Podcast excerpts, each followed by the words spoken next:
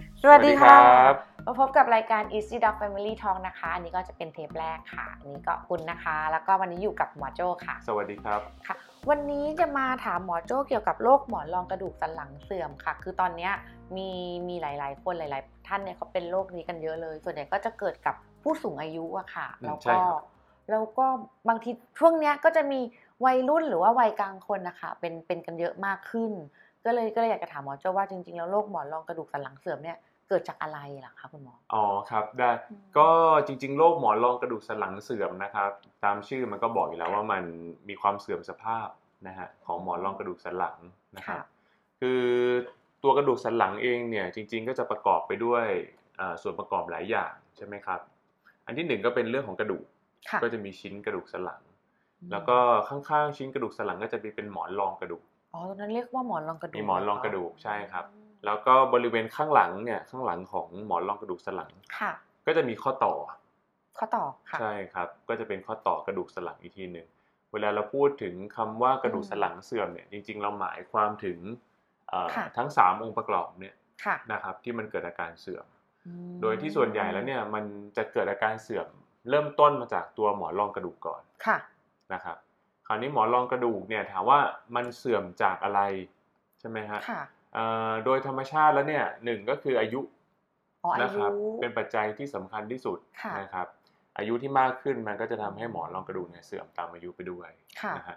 อ่าปัจจัยที่สองก็คือเรื่องของน้ำหนักตัว อ๋อน้ำหนักตัวก็เกี่ยวเหมือนกันเหรอ น้ำหนักตัวเนี่ยจริง ๆ เป็นปัจจัยที่จะเรียกว่าเกี่ยวข้องมากที่สุดเลยก็ว่าได้ อืมอืม นะ ค่ะ ครับซึ่งตรงไปตรงมาคือถ้าคนเราน้ำหนักตัวเยอะ ค่ะ นะฮะมันก็จะ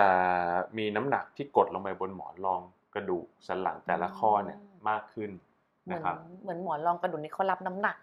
มากจนเกินไป ใช่ ใช่ไหม นะครั คะ บ อ๋อ เอ่อปัจจัยที่ 3 ก็คือเรื่องเกี่ยวกับปัจจัย ค่ะ กิจวัตรประจำวันหรือ activity อืม นะครับหรือว่าจะเป็นกีฬานะครับ กีฬา ที่คนคนนั้นเล่น ค่ะ นะครับยกตัวอย่างเช่นเอ่อตรงไปตรงมาครับถ้าเกิดว่ามีอาชีพแบกหามรับจ้างนะครับต้องยกของหนักตลอด อืม นะครับโอกาสที่หมอนรองกระดูกสันหลังเสื่อมมันก็จะมากกว่า อืม นะครับรวมถึงในปัจจุบันที่ไลฟ์สไตล์ของคนเรามีการนั่งนานทำงาน แต่ละวันก็คือนั่งทำงานออฟฟิศใช้คอมพิวเตอร์นาน ค่ะ เวลาเรานั่งเนี่ยน้ำหนักตัวเราก็จะลงไปที่หมอนรองกระดูกสันหลังเนี่ยเยอะ โดยเฉพาะหมอนรองกระดูกสันหลังบริเวณบั้นเอว ค่ะ นะครับ อ๋อถ้าเราปวดหลังบริเวณนั้นนะคะสมมติเราเป็นพนักงานออฟฟิศแล้วเราแบบนั่งอยู่นานๆแล้วเราปวดหลังเนี่ย แปลว่ามีโอกาสที่จะเป็นโรคหมอนรองกระดูกสันหลังเสื่อมไหมคะ หรือว่าเป็นแค่อาการปวดกล้ามเนื้อธรรมดา อ่าจริงๆเป็นคำถามที่ดี แล้วก็เป็นคำถามที่พบบ่อย ค่ะ นะครับ เวลาคนเราปวดหลังเนี่ยจริง ๆ มันปวดได้จากหลายสาเหตุ อืม ไม่ใช่ว่าคนปวด ค่ะ หลังทุกคนเนี่ยต้องเป็นหมอนรองกระดูกสันหลังเสื่อม อ๋อ นะครับ ก็ยังชั่วค่ะ อ่าคือ ถามว่าคนเราเวลาปวดหลัง ค่ะ ปวดได้จากอะไรบ้าง ค่ะ นะครับ อันที่หนึ่งที่พบบ่อยที่สุด แล้วก็เป็นเอ่อสาเหตุสำคัญก็แน่นอนเป็นพวกกล้ามเนื้อ ค่ะ นะฮะกล้ามเนื้อมันอาจจะอักเสบกล้ามเนื้อมีการล้า อืม นะครับจากการที่ใช้งานนาน ค่ะ ๆจริงๆกิจวัตรประจำวันที่นั่งนานเนี่ยก็ถือว่าเป็นการใช้กล้ามเนื้อหลังที่เยอะเหมือนกันนะฮะเพราะสังเกตอย่างคุณกุลเนี่ยเวลา ค่ะ นั่งเนี่ยถ้าเราไม่ได้นั่งหลังพิงพนักเนี่ย ค่ะ เรานั่งแล้วหลังมันลอยขึ้นมา ค่ะ เนี่ย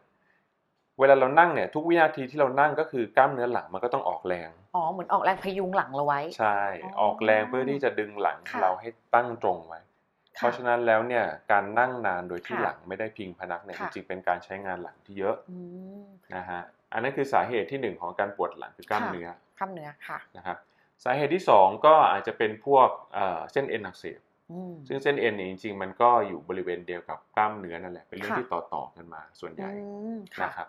สาเหตุที่สามเนี่ยก็ถึงจะมาเป็นเรื่องของ ค่ะ กระดูกสันหลัง ค่ะ นะครับก็อาจจะเป็นเนี่ยมีหมอนรองกระดูกสันหลังเสื่อม ค่ะ นะครับหรือมีข้อต่อกระดูกสันหลังอักเสบ อืม นะครับ ค่ะ แล้วก็เอ่อสาเหตุสุดท้ายซึ่งเป็นสาเหตุสำคัญที่คนกลัวที่สุดก็คือเกี่ยวกับเรื่องของเส้นประสาท อ๋อกลัวจะไปทับเส้นประสาท ใช่ครับ ค่ะ การที่มีเส้นประสาทบริเวณเอ่อแนวกระดูกสันหลังโดนกดทับเนี่ย ค่ะ ก็อาจจะทำให้มีอาการปวดหลังได้ แต่ส่วนใหญ่พวกเนี้ยบางทีจะไม่ได้ปวดหลังอย่างเดียว อืม มันมักจะปวดร้าวไปที่อื่นด้วย อ๋อมีปวดร้าว ใช่ครับปวดร้าวไปที่ก้นสะโพกหรือลงขานะครับ คำว่าปวดร้าวอะค่ะ คุณหมอ คุณเชื่อว่า ผู้ชมหรือผู้ อืม ฟังหลายๆท่านอะเขาจะงงว่าปวดร้าวเป็นยังไง มันแปลบมันชา หรือหรือยังไงถึงเรียกว่าปวดร้าวอะ อ๋ คะ อครับ อืม จริงๆคำว่าการปวดร้าวเนี่ย ค่ะ มันมาจากศัพท์ภาษาอังกฤษ ถ้าถ้าภาษาอังกฤษเขาจะใช้คำว่าเอ่อ radia- radiation pain ม คือเป็นอาการปวดที่ ค่ะ มันวิ่งออกไปจากจุดที่เป็นจุดกำเนิดของสาเหตุอาการปวด ม นึกออกไหมครับ ถ้าเป็น ค่ะ ตามตำราเลยเนี่ยมันจะใช้คำว่า electrical shock pain คือเป็นความรู้สึกปวดที่เหมือนโดนไฟฟ้าช็อต จี๊ดจี๊ดประมาณนั้นไหมคะ เหมือนเราเคยโดนไฟฟ้าดูดไฟฟ้าช็อตไหมครับ อ๋อ มันจะเป็นความรู้สึกเหมือน เป็น ว่า ฟิลนั้น ใช่ เป็น เป็นความรู้สึกเป็น electrical shock วิ่ง ค่ะ ไป อ๋อ มันจะวิ่งแป๊บแป๊บแป๊บไป อืมค่ะ ก็คือถ้ามีความรู้สึกแบบเนี้ยแปลว่าเราเรียกว่าปวดร้าวได้ เวลาเราบอกคุณหมอบอกอาการเราจะได้บอกว่าเอออย่างเงี้ยเขาเรียกว่าปวดร้าวถูก ใช่ ไหมคะ ครับ อ๋อ ก็ โอเค สามารถแจ้งคุณหมอได้ แต่ว่าจริง ๆ อาการปวดร้าวมันไม่ได้ว่าร้อยเปอร์เซ็นต์จะต้องเป็นเกี่ยวกับเส้นประสาท อาจจะเป็นจากอย่างอื่นก็ได้ ค่ะอ๋อโอเคเมื่อกี้คุณหมอหมอโจ้บอกไปแล้วว่าโรคหมอนรองกระดูกสันหลังเนี่ย เสื่อมเกิดขึ้นได้อย่างไรจากปัจจัยหลักๆ ก็ประมาณ 3 อย่างตรงนี้นะคะ แล้วคราวเนี้ยอ่าอาการของโรคหมอนรองกระดูกสันหลังเสื่อมอะเป็นยังไง เราจะได้รู้ว่าเอะอาการแบบเนี้ย มันมีโอกาสที่จะเป็นโรคกระหลองโรคหมอนรองกระดูกสันหลังเสื่อม ครับ ค่ะ จริงๆ แล้วนะครับอ่าโรคหมอนรองกระดูกสันหลังเสื่อมเนี่ย อืม เวลาที่หมอเจอได้บ่อยที่สุดก็คือว่า ค่ะ คนไข้ไม่มีอาการ หึไม่มีอาการเหรอ ใช่ คะ ครับ คนไข้ส่วนใหญ่ ค่ะ ที่เป็นหมอนรองกระดูกสันหลังเสื่อมเนี่ยมักจะไม่มีอาการ อืม นะครับ แล้วถามว่าอ่าแล้วแล้วหมอไปรู้ได้ยังไงวินิจฉัย อืม ได้ยังไง จริงๆ บางทีเนี่ยพวกนี้เราเจอโดยบังเอิญ ค่ะ นะครับ เช่นคนไข้อาจจะมาด้วยเรื่องเอ่อมาโรงพยาบาลด้วยเรื่องปวดท้องนะครับ หรือปวดบริเวณอื่น ค่ะ นะครับ แล้วก็บังเอิญไปเอ็กซเรย์แล้วก็เห็นว่ามีหมอนรองกระดูกสันหลัง มันแคบ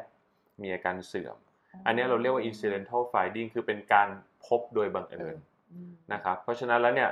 คำตอบก็คือคนไข้ส่วนใหญ่มักจะไม่มีอาการก่อน ค่ะอ๋อ นะครับ ค่ะ แต่เมื่อคนไข้คนไหนที่เริ่มมีอาการเนี่ยอาการมักจะเริ่มมาจากการปวดหลังก่อน อืม นะครับ อืม เพราะว่าโดยธรรมชาติแล้วเนี่ยอย่างที่ผมบอกไปแล้วว่าเวลามันเริ่มเสื่อมมันจะเริ่มเสื่อมจากหมอนก่อน ค่ะ ซึ่งไอตัวหมอนรองกระดูกเนี่ยมันมีเส้นประสาทไปเลี้ยงอยู่ อ๋อ นะครับถ้า in technical อีกก็คือมันเส้นประสาทเนี่ยเรียกว่า ค่ะ synovertebral nerve อืม ซึ่งเส้นประสาทนี้เนี่ยมันจะรับความรู้สึกเวลาที่หมอนรองกระดูกสันหลัง ค่ะ เริ่มเสื่อม แล้วมันมีแรงกดลงมา เช่นเอ่อน้ำหนักตัวที่มากขึ้น ค่ะ หรือว่ามีการไปเล่นกีฬา อืม ที่มีการกระทบกระแทกแล้วบีบอัด ค่ะ หมอนรองกระดูกลงมาเนี่ยตัวเส้นประสาทเส้นนี้มันก็จะรับความรู้สึก อ๋อ มากขึ้น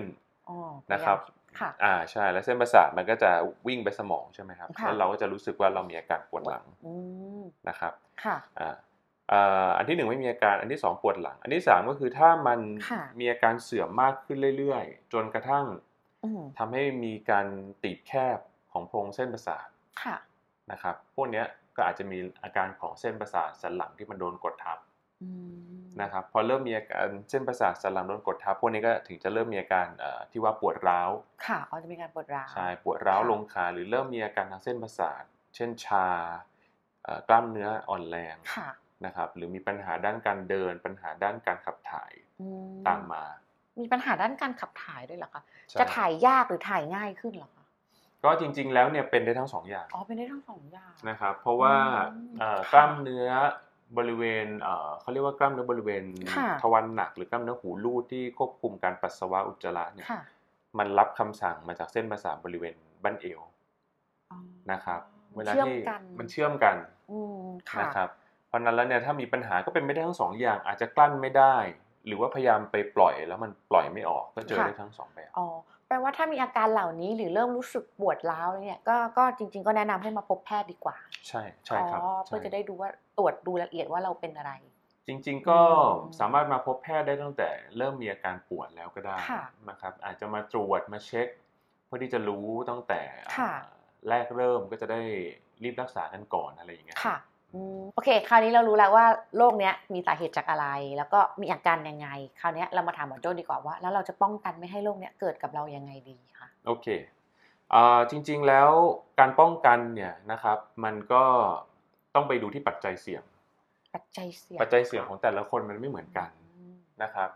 นะครับ ปัจจัยเสี่ยงเนี่ยจริง ๆ จะแบ่งออกได้เป็นสองปัจจัย ค่ะ ปัจจัยที่หนึ่งก็คือปัจจัยที่เราเอ่อควบคุมไม่ได้ หรือว่าปรับมันไม่ได้ ค่ะ เช่นอะไรบ้าง เช่นอายุ อ๋ออายุ ถูกไหมครับ เราไม่สามารถที่จะ เอ่อย้อนย้อนอายุเรากลับไปได้ เป็นเด็ก อืม เป็น อืม หนุ่มสาวเหมือนเดิมได้ ค่ะ อายุมันมีแต่บวกเพิ่มไปทุกวัน เพราะฉะนั้นปัจจัยที่ทำอะไรกับมันไม่ได้คืออายุ ค่ะ ปัจจัยที่สองที่ทำอะไรกับมันไม่ได้ก็คือเรื่องพันธุกรรม พันธุกรรมก็เกี่ยวเหรอคะ อ่าใช่ครับ อืม ใช่ครับเป็นเรื่องของกรรมพันธุ์ส่วนหนึ่งนะครับ คนที่มีหมอนรองกระดูกสันหลังอ่าเสื่อมง่าย ค่ะ หมอนรองกระดูกสันหลังไม่แข็งแรงนะครับ อาจจะมีอาการปลิ้นหรือแตกง่ายเนี่ย ปัจจุบันจากการศึกษาพบว่าส่วนหนึ่งเป็นเรื่องเกี่ยวกับพันธุกรรม อ๋อ นะครับ ซึ่งอันนี้เราก็ปรับเปลี่ยนมันไม่ได้อยู่และ ค่ะ ถูกไหมครับ อืม เวลาที่คุณหมอแนะนำเนี่ยก็มักจะมาแนะนำในส่วนที่เราสามารถเปลี่ยนแปลงมันได้ ค่ะ ทำให้มันดีขึ้นได้ อืม นะครับ การป้องกันเนี่ย อันที่หนึ่งเลยสำคัญที่สุดก็คือน้ำหนักตัว ห้ามเยอะ อ่ะถูกต้องอย่า ห้าง ม อย่าง อ้วนว่างั้นเถอะ ใช่ครับ ค่ะ อย่างอย่างที่บอกไปแล้วว่า